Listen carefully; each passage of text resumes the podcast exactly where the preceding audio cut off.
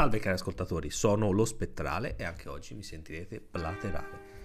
Siamo tornati, nuovo podcast, nuova stagione, nuovo anno dello Spettrale.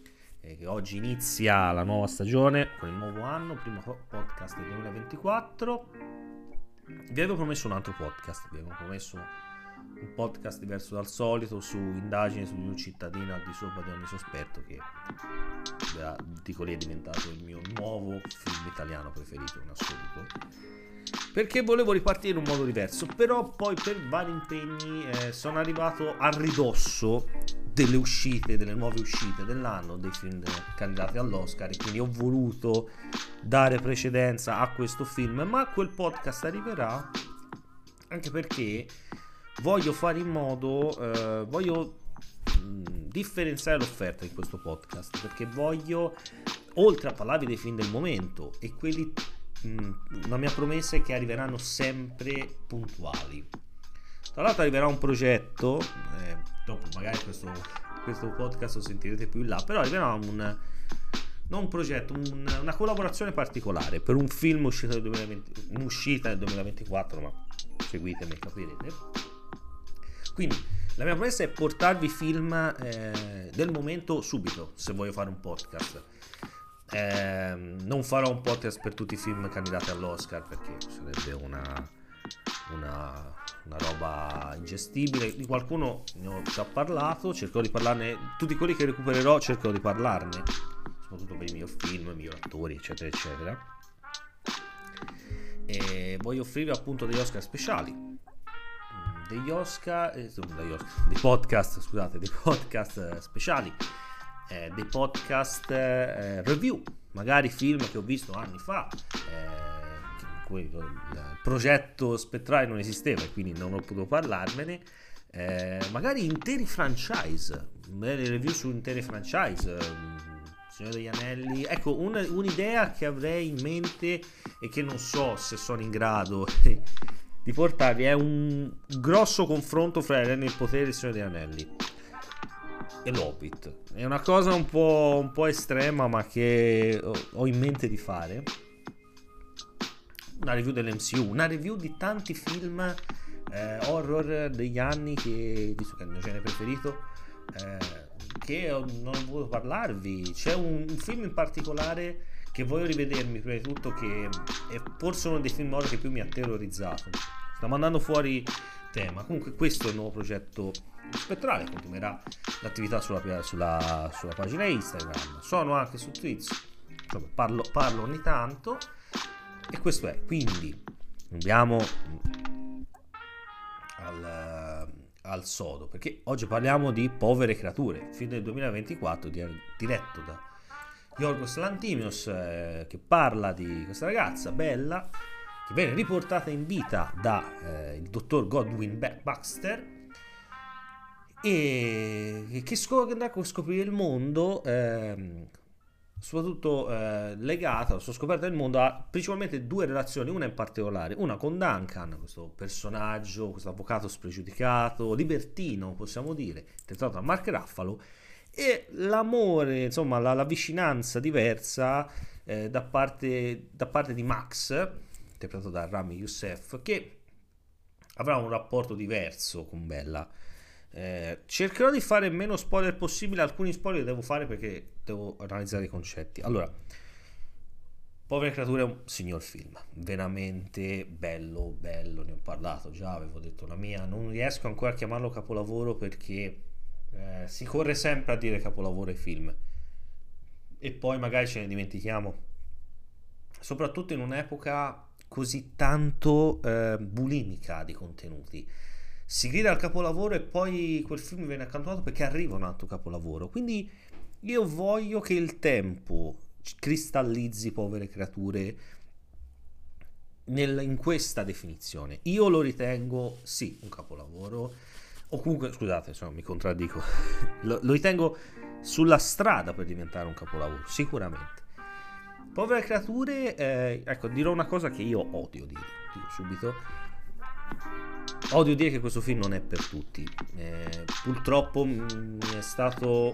questo pensiero mi è stato tirato fuori a forza dall'inconscio vedendo certi commenti, ho visto persone che hanno parlato, soprattutto statunitensi, ma quest'idea sta un po' entrando anche nei commenti italiani, definire questo film un film che esalta la pedofilia, che parla di pedofilia in maniera quasi in maniera perversa, quindi come se esaltasse la pedofilia, in maniera quasi dal osservare dal buco della serratura un rapporto pedofilo, scusate se uso questa espressione un po' brutta, insomma un rapporto di pedofilia e quasi lo voglia esaltare. Ho sentito dire che sminuisce la presenza di molte scene di sesso, svilisce, sminuisce il ruolo di Bella e della donna. Quindi chi apprezza certe cose ha guardato troppi porno. L'ho sentito esaltare come un film femminista, quando non è solo un film femminista, è parte da una base di film femminista.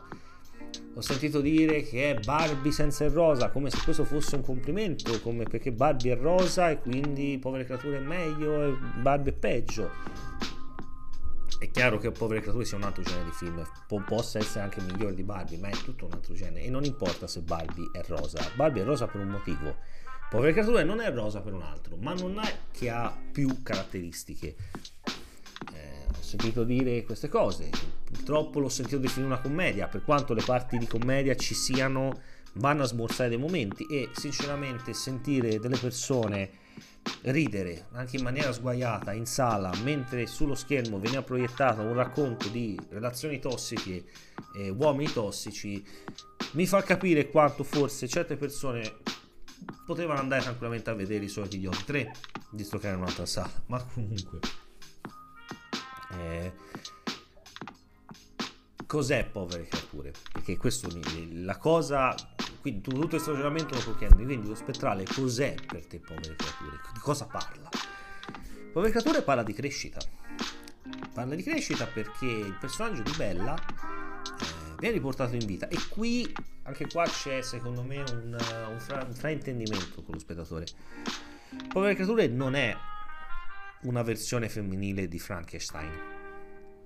Sì, c'è la questione, e il dottor Godwin interpretato da William Dafoe, che ragazzi, il signor William Dafoe potrebbe fare un film in cui lui guarda una sedia vuota per un'ora e mezzo, sono sicuro che io troverei quel film memorabile. È stato bravissimo, come sempre, ma non ha neanche senso dire è stato bravo, perché è stato ai suoi livelli. Trovatemi un film in cui William Dafoe è a basso livello, e se una persona, un attore tiene il livello alto interpretando Green Goblin, interpretando il dottor Godwin Baxter in Povere Creature, vuol dire che siamo di fronte a un signor attore, e questo va bene, non per sminuire il ruolo di Green Goblin in Spider-Man e in No Way Home, solo per capire che un attore che viene coinvolto in svariati progetti di diverso livello, diverso pubblico, mantiene sempre l'asticella all'alto. Non è semplice, non l'ho visto fare a molti. Quindi è vero che il personaggio di Godwin e anche il personaggio di Max potrebbero ricordare il dottor Frankenstein e il suo assistente all'inizio del libro di Frankenstein, questa vicinanza, anche la spregiudicatezza di fare certe cose, di andare avanti per la scienza, ma finisce lì.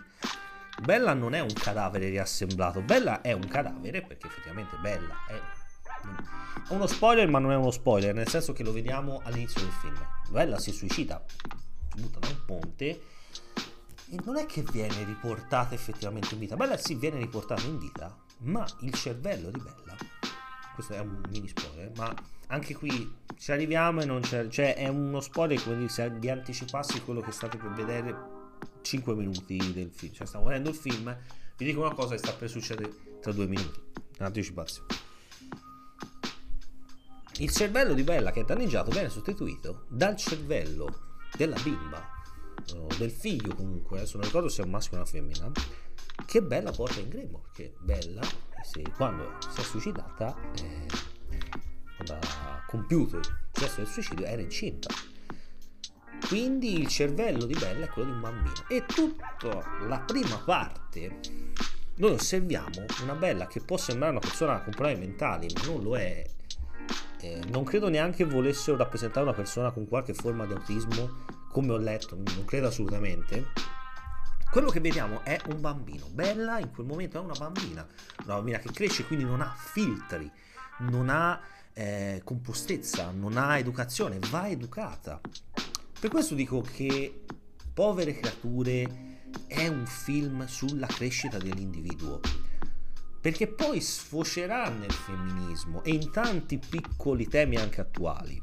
Considerate che Povere Creature è tratto da un libro, adesso non ricordo il libro di che anno è, scusate, insomma, è proprio passato completamente di mente, non credo sia recentissimo comunque il libro, comunque sia, tratta dei temi molto molto importanti e molto attuali. Quindi la prima parte del film, che tra l'altro è in bianco e nero, e qua io penso che i primi 20-30 minuti siano in bianco e nero, quasi come a ricordare i nostri ricordi, quasi a rammontarci i nostri ricordi di infanzia. I nostri ricordi di infanzia ci appaiono a volte quasi come in bianco e nero, come vecchie foto in bianco e nero, ricordi che ci sono ma sono sfocati, sono magari corrotti. Un po' c'è anche questa idea, no? Magari abbiamo dei falsi ricordi, è vero, abbiamo vissuto a colori, perché banalmente noi vediamo a colori, ma quei ricordi, quando cerchiamo di tornare indietro quel pensiero ai primi passi, alla prima parola, alla prima pappa, alla prima visita alla nonna, al primo animale domestico, come delle pellicole, come una serie di foto con questa patina di ricordo, quindi in bianco e nero. Quindi questa cosa, no, allora, questa è una mia interpretazione, non so se è vero, quindi potrebbe anche dire il signor Lanthimos, potrebbe dire no, Spettrale, non è quello che volevo rendere, però questa è una mia idea. Ecco appunto perché dicevo, quello che volevo dire è che Povere Creature non è come parlare con un amico che ti sta esponendo una sua idea, senza immagini, senza riferimenti, ti sta esponendo una sua idea e tu devi anche visualizzartela, quindi ti puoi visualizzare delle cose che magari lui voleva intendere in un modo, tu intendi un altro, ma il senso di quell'immagine arriva. Questo è, e credo che sia anche per questo che non sia un film per tutti, perché la modernità, questi ultimi tempi, ci impongono messaggi prima di tutto o bianchi o neri, molto diretti. Povere Creature non è diretto, è un film che si prende il suo tempo per raccontarti una storia, con le sue immagini, con i suoi tempi, con le sue parole, con le sue metafore che tu devi incamerare e poi riflettere, perché io su Povere Creature ho riflettuto in questi giorni, io l'ho visto una settimana fa alla fine. Ho riflettuto su quello che succede, quello che vedo, che ho visto in Povere Creature, o Poor Things, se preferite il titolo in inglese, effettivamente è un po' stupido tradotto, però comunque, però mi tornerà utile per i giochi parole che voglio fare con il titolo italiano, comunque. Quindi questo Povere Creature è importantissimo. Secondo me capire che questo film forse non è adatto a un pubblico moderno, pubblico che appunto diceva abituato a questi messaggi bulimici, uno dietro l'altro, tutti insieme, chiari, diretti, altrimenti è come se ultimamente mi sembra che le persone siano stanche nel pensare, non abbiano voglia di pensare, di andare oltre la prima immagine che gli arriva davanti, perché forse la narrazione moderna non lo prevede più ed è un po' triste. Comunque sia, sta andando bene nei giudizi, al di là di qualche stupidaggine sto vedendo, qualche interpretazione bislacca come dicevo prima. Quindi vediamo questo, vediamo i primi minuti, Bella che cresce, quindi tutte le difficoltà della crescita, l'essere senza freni, senza filtri nascono dopo, noi impariamo dopo ad avere dei filtri, e c'è uno spartiacque importante, perché una parte fondamentale secondo me di questo film è il sesso. Bella a un certo punto, come chiunque di noi, maschi e femmine, scopre il sesso, ovviamente lo scopre in maniera autonoma, scopre che determinate stimolazioni con dita o con oggetti creano un piacere particolare. Ovviamente Bella in questo momento, quando scopre questa cosa, non ha un freno, quindi va a dirlo subito al dottore, anzi prima mette in imbarazzo la cameriera dicendole: guarda, ti vedo molto triste, secondo me dovresti toccarti qua, perché se ti tocchi... Ecco, lì scappa la risata, perché è come se un bambino piccolo a una scena esordisse con questa frase. C'è l'imbarazzo ma c'è anche la risata, no? Per stemperare l'imbarazzo. Ecco, secondo me tutte le risate che può suscitare il film, non continuamente, però come dicevo prima in sala è stata una roba abbastanza triste, perché poi mi è sembrato proprio sminuire quello che sto vedendo. Sono forse risate per stemperare la tensione del momento, no? L'imbarazzo del momento. E poi dice a Godwin: ho scoperto, ha detto Godwin, ho scoperto questa cosa, e lui fa: no, non ci si può toccare, le brave persone non lo fanno. E qui subentra quasi psicologicamente Bella, è tutto S, in questo momento è piena di S per gli istinti primari: mangiare, dormire, andare in bagno e soddisfare un bisogno sessuale, per quanto primitivo. Ma Godwin è il superiore, quindi molto freudiano in questo momento. Il superiore dice: no, ci sono della moralità. Il concetto di moralità che irrompe nella vita di un bambino, come è penetrato brutalmente nella vita di tutti noi. Chiunque di noi a un certo punto, da ragazzino, da bambino soprattutto, ha detto, fatto delle cose che non andavano bene, che oggettivamente magari non andavano bene, e è stato rimproverato dalla mamma, dal nonno, dalla nonna, dalla zia, da un fratello più grande.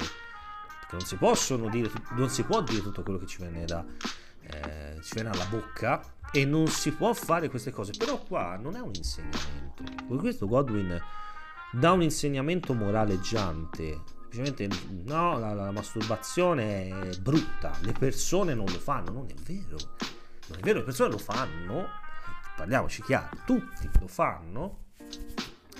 E quindi Godwin qua quasi diventa God, perché lui si fa chiamare God, scherzando su questa cosa, God, quindi Dio. Quindi Godwin, oltre che il padre effettivo, diventa, che dà insegnamenti morali, diventa Dio, una visione ancora più ampia, diventa la religione. In quel momento Godwin è God, quando dice questa frase è God, è Dio effettivamente. E se ci pensate bene, anche il fatto che lo chiami God, Bella, non è forse anche l'idea stessa che noi abbiamo dei nostri genitori, che sono i nostri dei, perché tutto arriva da loro: il cibo, il riparo, gli insegnamenti. Quindi è quasi una visione di superiorità, no? In quel momento i nostri genitori sono tutto quello che ci salva dal mondo esterno. E purtroppo Godwin rappresenta anche, oltre l'autorità quasi divina, che fa scendere dal cielo degli insegnamenti che tu non puoi contestare, perché non c'è una motivazione per cui Godwin dice a Bella: no, non si può masturbarsi, perché o comunque sì, è normale, però non si può eccedere. Vabbè, questa lo sappiamo che non è vera, soprattutto noi maschi. Comunque non si può eccedere perché potrebbe fare male. C'è un insegnamento fine a se stesso. No, perché la società, le brave persone della società non lo fanno. Punto. È quasi un dogma. Per questo dico che in quel momento Godwin è God, Dio. Però anche genitore, nella versione, insomma, diciamo, nella lettura immediata, è il genitore che dà un insegnamento, è il genitore che è protettivo. Il genitore protettivo che difende Bella dal mondo esterno, ma senza una motivazione. Non c'è una motivazione per cui Godwin difende Emma dal mondo esterno. Ok, qualcuno potrebbe dire: beh, lo fa per proteggere la vera identità di Bella, perché in teoria Bella non si chiama Bella, ma scopriremo dopo, si chiama Victoria Blessington, quindi ha un'identità. Magari uno può dire no, è per quello, perché qualcuno potrebbe vederla e dire ah, è lei. Sì, è la visione d'impatto, ma Godwin in quel momento è il genitore che vuole chiudere il figlio in una gabbia d'oro, e secondo me questo è un tema molto attuale, perché stiamo assistendo a purtroppo un'educazione sbagliatissima, secondo me, dei figli, in cui non gli si permette di sbagliare e li si difende dagli errori, ma li si difende in maniera sbagliata, cioè gli si dà tutto l'appoggio possibile senza effettivamente capire che quello sbaglio è uno sbaglio del figlio, che comunque gli creerà modo, darà dono della crescita. E quindi Godwin diventa quello, diventa un padre protettivo che è quasi legato a doppio filo a Bella, con un attaccamento tossico. Ma perché? Perché Godwin lo vediamo, è sfigurato, è un uomo con svariati esperimenti su di sé che gli ha fatto il padre. Quindi Godwin, volendo essere un padre migliore, dice: mio padre è stato freddo con me, mi ha visto solo come un esperimento, e ha fatto bene, perché lui comunque è legatissimo al padre. Lui dice no ma va benissimo, cioè quello che ha fatto per la scienza va bene. Il mio inconsciamente sembra voler essere migliore. Allora, un padre freddo, no, io sono super caloroso con Bella, la proteggo dal mondo, però non serve a niente. Tra l'altro, non so, questa forse è un mio volo pindarico, ho interpretato le deturpazioni, le mutilazioni che ha subito Godwin come una sorta di quasi metafora su quanto gli uomini prendano l'immagine di Dio, la religione, la smembrino e la riassemblino al loro piacere.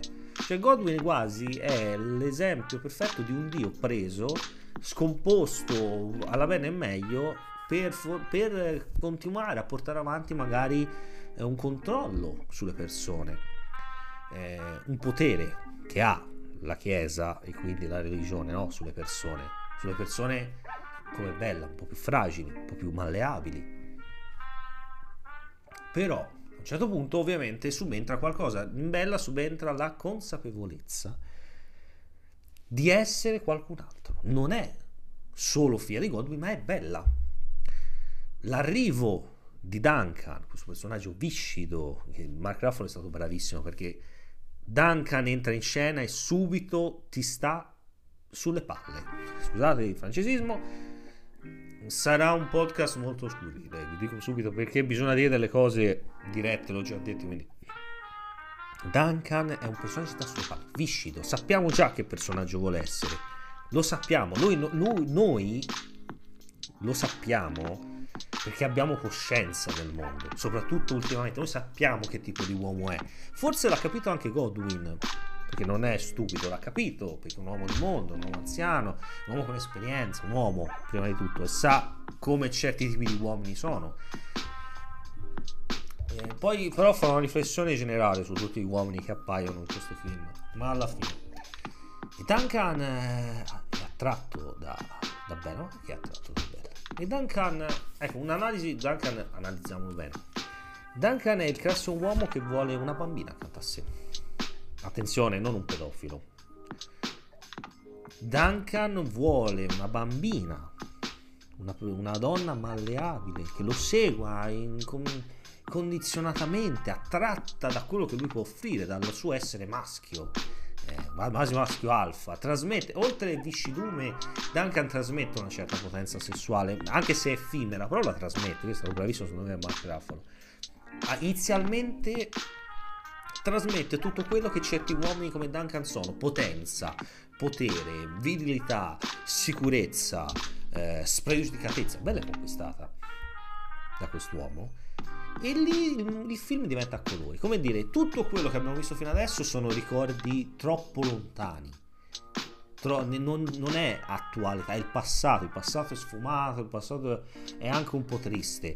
Il momento, il presente è esplosione di colori, e tra l'altro fa tenerezza quasi che l'esplosione di colori accada nel momento in cui c'è una scena di sesso fra Duncan e bella. Come dire, il primo, il sesso, quindi l'esplosione pura, l'esplosione come donna di Bella, il mondo appare a colori. E Duncan alla fine si rivela per quello che è, un uomo gretto, un uomo di poco valore, ignorante, chiuso verso il mondo. Lui vuole costruire questa relazione con Bella solo da un punto di vista sessuale, pensando di conquistarla. In realtà non la sta conquistando, perché Bella fiorisce. Fiorisce non come donna, non solo come donna, ma come persona. Bella ha delle aspettative, Bella comincia a crescere, supera i suoi limiti, quindi il momento in cui comincia anche ad adattarsi a questo mondo, per quanto forse non si adatti completamente, rimane una persona schietta. Questo potrebbe anche far sembrare Bella un personaggio negativo, e forse questo film ha il pregio di rendere dei personaggi, a parte Duncan, dei personaggi buffi, dei personaggi forse, più che, ho detto, se anche buffi all'apparenza, però forse ancor più reali. Bella è un personaggio, uno di quei personaggi, ne abbiamo tutti quelle persone estremamente sincere intorno a noi, che antepongono a un certo punto se stesse agli altri, e tutte le loro scelte non è che gliene freghi molto se tu approvi la sua scelta o meno. Lui va avanti, questo giusto o sbagliato che sia, è un modo di essere. Ci chiediamo forse le persone che abbiamo vicino, che sono così, ci fanno credere, ma noi siamo bloccati in questa morale e loro sono liberi? Oppure loro sono fin troppo liberi? Noi siamo in una safe zone in cui no, la moralità la fa da padrone. Secondo me Povere Creature prima di tutto è un film che si interroga sulla moralità. Cos'è morale? Quello che fa Bella, a un certo punto Bella, per varie vicissitudini, ecco, tra l'altro le vicissitudini che vive Bella mi fanno capire che il film, più che un Frankenstein in versione femminile, è un Pinocchio in versione femminile, perché è per adulti volendo, perché quello che vive Bella è molto simile a quello che vive Pinocchio. Pinocchio di base è un film di crescita, no? È un racconto di crescita.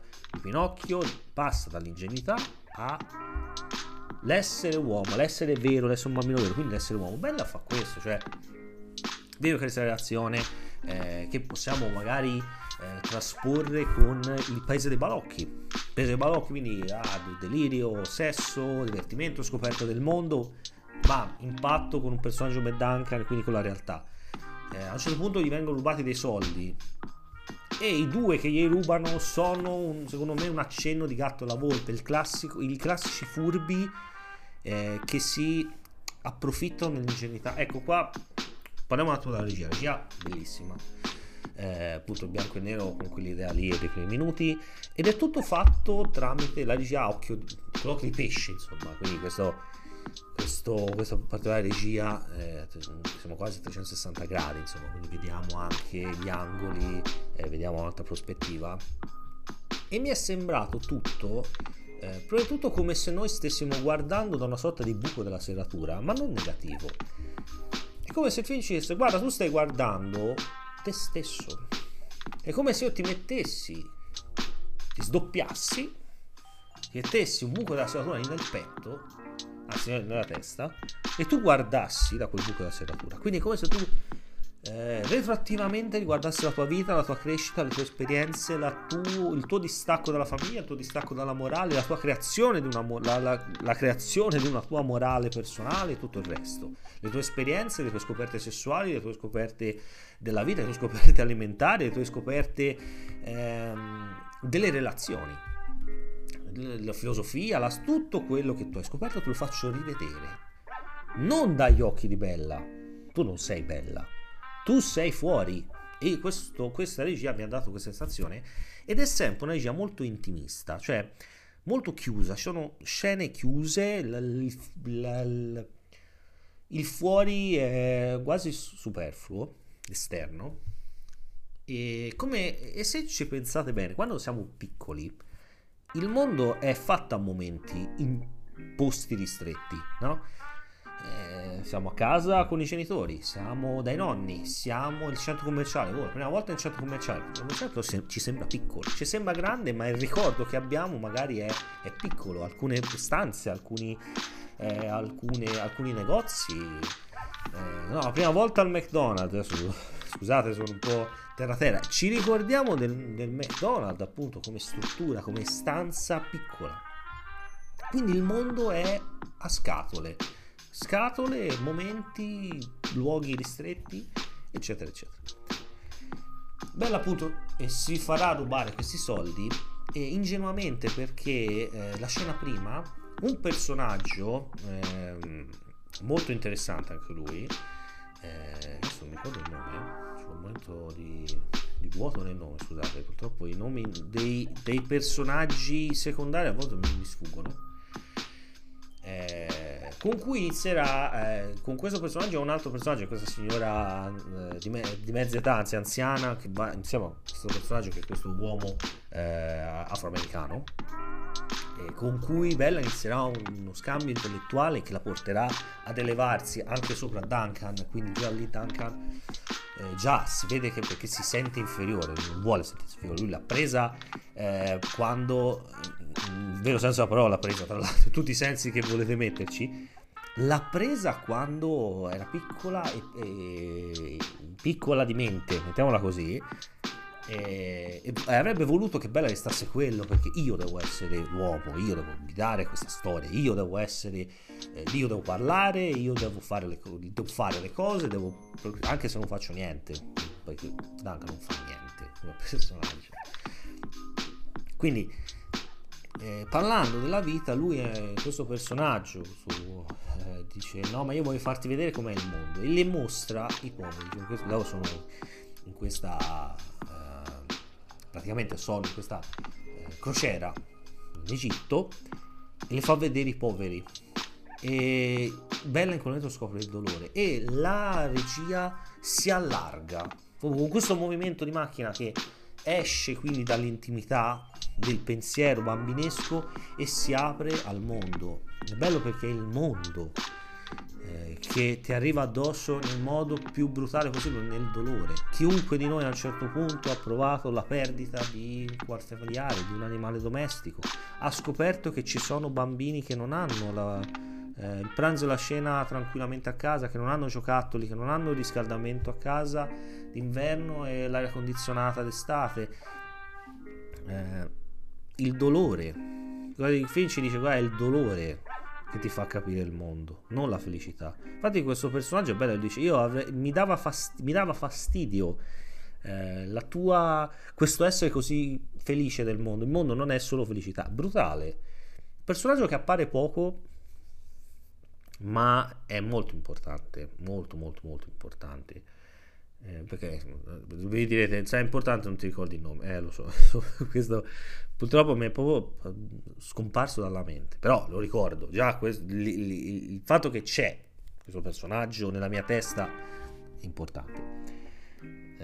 Personaggio, tra l'altro, ecco, personaggio che a un certo punto Bella, a cui Bella a un certo punto dice una cosa: tu mi dispiace per te, perché tu sei cinico, tu vuoi essere cinico ma soltanto perché è quella del mondo. Perché in questo film, come dicevo prima, non ci sono personaggi positivi o negativi. Questo personaggio non è positivo completamente, perché si vede che è una persona che si è chiusa nel suo cinismo per resistere al mondo, che il mondo gli fa paura.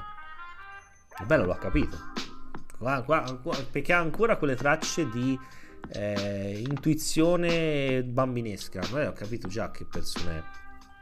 Quindi, appunto, questa regia c'è i momenti in cui tutti i colori intorno sembrano quadri, e c'è questa fotografia in cui rende i colori accesi ma mai esageratamente, sembrano dei quadri. Questi quadri prendono forma, e anche qui io mi sono ricordato quanto a volte nei ricordi i colori possono essere accesi. Se non c'è un ricordo particolare nella nostra vita, i colori sono sempre accesi, ci riportano a quel tramonto, a quell'alba, a quella giornata al mare, a quella giornata in campagna, a quella giornata chiusa in casa perché fuori piove. Ma quel grigio di quella giornata di pioggia non è un grigio spento, è un grigio acceso, è un ossimoro, ma Quindi i colori che fissano i ricordi. Tutto quello che vede Bella è un ricordo che si fissa nella sua crescita.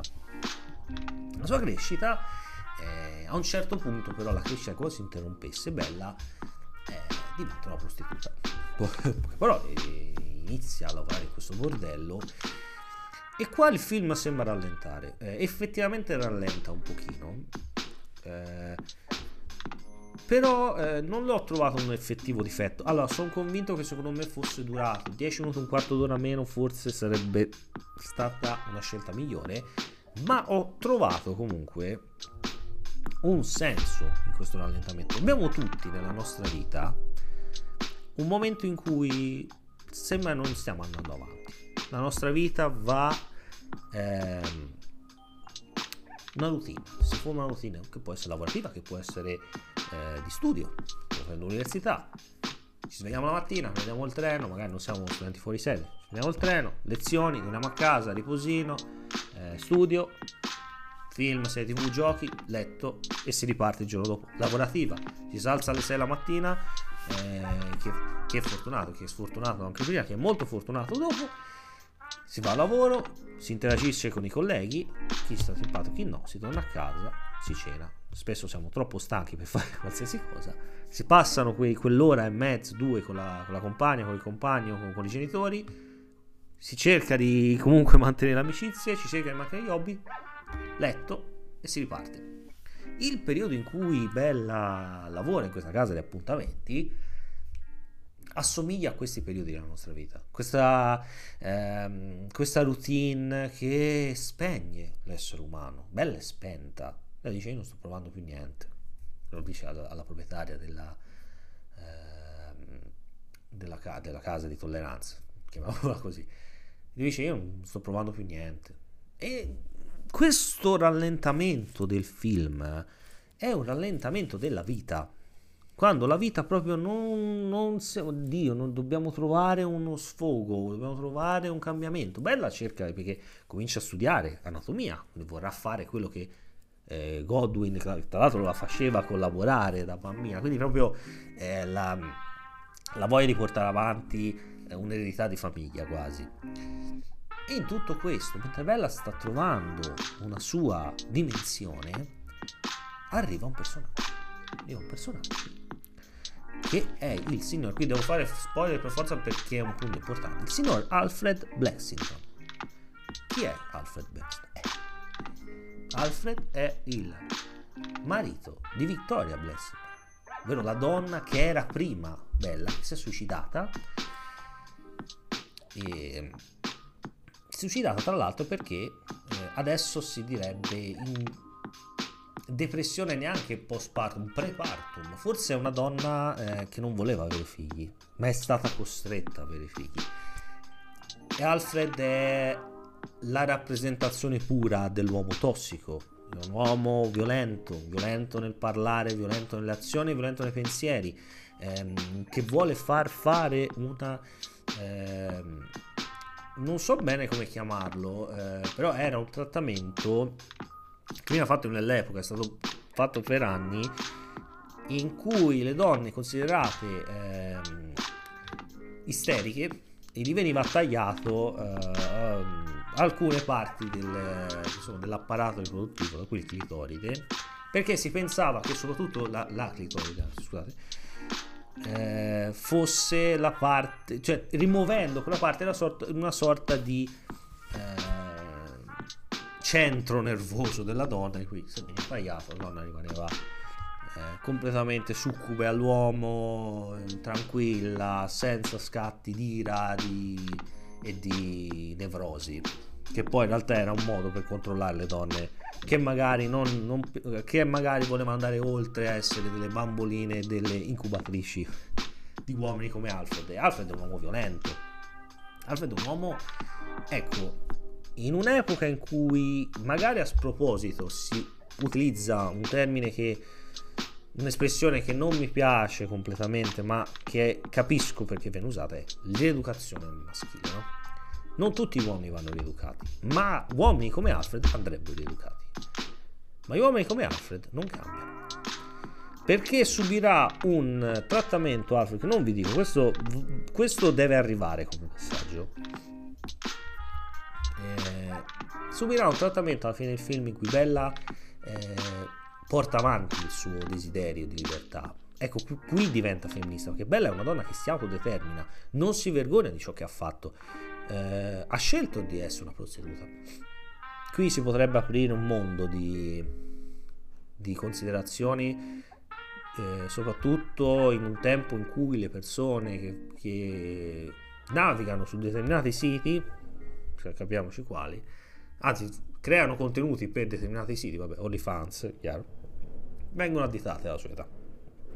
Dai maschi, da questi uomini portatori di valori che non si capisce bene a chi interessano questi valori. Uomini come Alfred che si sentono in dovere di portare avanti delle convinzioni che non hanno particolarmente senso, o che comunque potrebbero aver senso per loro, ma non per forza per tutti gli uomini. Questi uomini che si sono messi in cattedra a dire che certe donne non hanno dignità, che l'essere femminista non è comparabile o comunque assimilabile a avere certi ruoli, a avere certi lavori, a vendere il proprio corpo. Ma queste donne hanno scelto di vendere. Parliamoci chiaro, quando noi siamo di fronte a una persona che fa una scelta, noi dobbiamo rispettare quella scelta. Possiamo non comprenderla, possiamo metterci lì da soli ad analizzare questa scelta, ma dobbiamo essere in grado di capirla e di rispettarla. Una donna vuole fare OnlyFans, guadagnare con il suo corpo. Una donna vuole farla pornostar nella vita, va rispettata. Mettiamoci chiaro questa cosa, mettiamocela in testa. Non la volete rispettare, sono problemi vostri, cari uomini. Non volete mettervi con una persona che fa OnlyFans, nessuno vi costringe a farlo. Ma e poi, perché criticate tanto le donne che fanno OnlyFans, che hanno OnlyFans, che creano questi contenuti, e poi una delle offese maggiori è chiudi tutto e vai a fare OnlyFans perché ti seguo lì?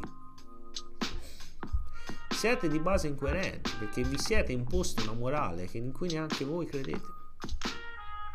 Siete come Alfred, che alla fine rimarrà la bestia che è, perché certi uomini non serve rieducarli, non serve cambiarli, perché non vorranno mai cambiare. Non vi dico cosa succede ad Alfred, perché va vissuta un attimo come cosa, va un attimo cercata. Ecco, parlando di Alfred, possiamo analizzare la figura maschile di questo film. Io mi lamento sempre di alcuni film in cui gli uomini ne escono a pezzi. Mi lamento soprattutto di film in cui l'uomo esce a pezzi in maniera superficiale, in cui un uomo è stupido perché è uomo, in cui non c'è una figura maschile che dice ok, quella figura maschile è quello che voglio essere.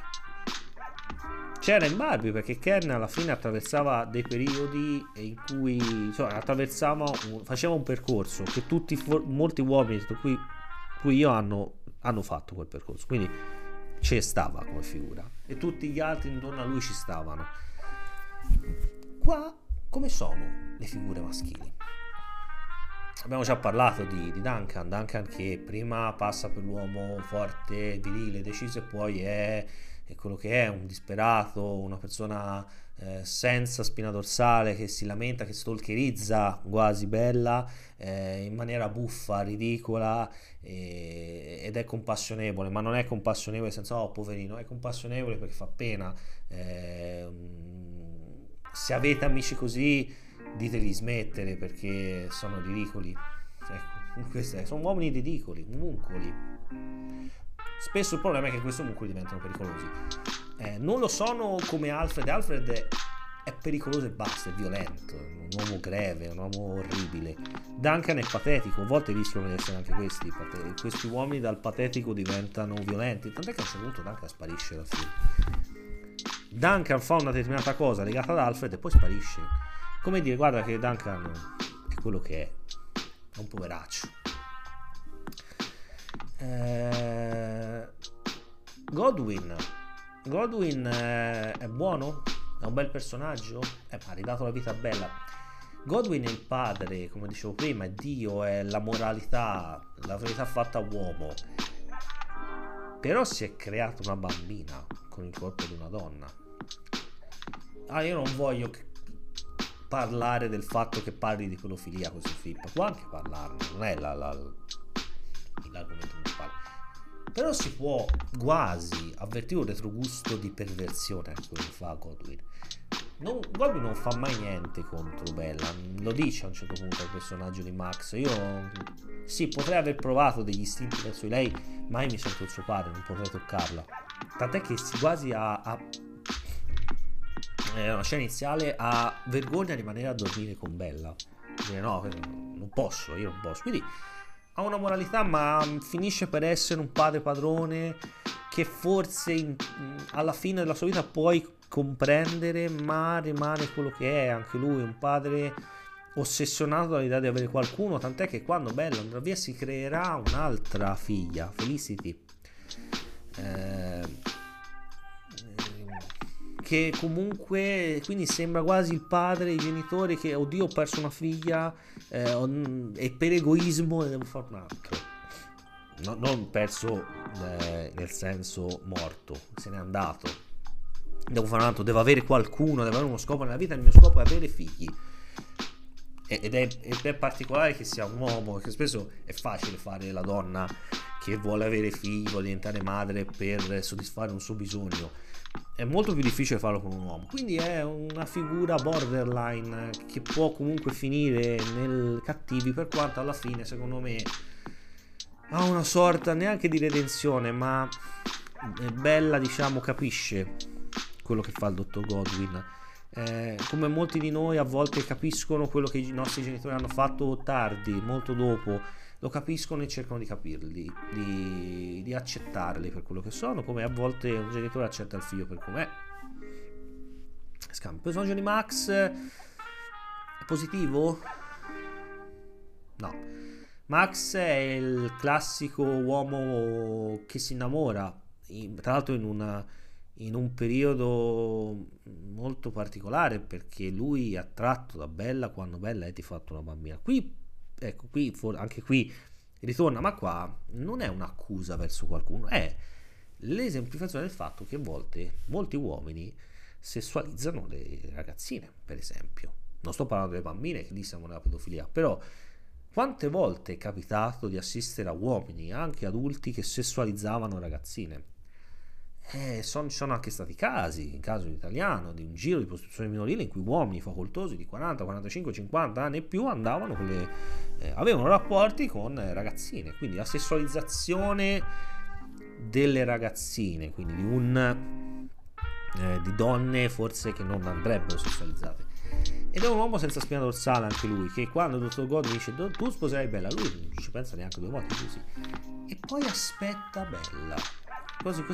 Quasi questo principe sognante, questo uomo che aspetta Bella, e quando Bella ritorna con il suo passato lo accetta, quindi possiamo anche dire Max bravo, perché lo accetta questo suo passato, così il passato di Bella lo accetta e lo rispetta, quindi è un bel personaggio. Siamo sicuri che non lo faccia per un dovere che arriva dall'alto, dovere di moralità, e che quindi non sia una sua decisione, però comunque non sia una sua decisione completa, ma lo è alla fine, forse vediamo che comunque è felice, quindi forse anche lì è l'esimo personaggio che puoi dire ok, capisco quello che fa e va bene, contento per te, quindi è importante. Quindi riassumendo, è un film femminista, Povere Creature? Sì e no. È un film umanista, ecco, voglio dire questa frase, umanista, perché Povere Creature rappresenta la crescita dell'essere umano, il momento in cui decidiamo di staccarci da religione genitori, che a volte sono stessa cosa, appunto, gioco Godwin, God, quello che gioco lì, in cui ci stacchiamo da quelle regole morali e prendiamo la nostra strada, sperando che chi è intorno a noi ci accetti, però anche arrivando a dire non mi accetti? No, è un problema mio, io sono questo. E Bella dice questo a un certo punto, perché rinuncia a Vittoria? Perché Vittoria non era lei, Vittoria era una donna sottomessa, rimasta incinta probabilmente perché non lo voleva, anche se non lo voleva. Il cambio di identità, no, il trascendere a essere altro, forse attraverso anche una psicoterapia. Forse tutto il film potrebbe quasi essere visto come una grande psicoanalisi, in cui Vittoria muore, perché uccidiamo quello che eravamo prima, e nasce Bella, ma Bella deve crescere, questo nuovo personaggio, questo nuovo noi, questo nuovo io deve crescere, deve passare per delle sue esperienze per arrivare ad essere migliore di Vittoria. Lo è? Da una parte potremmo dire sì, da una parte chi lo sa.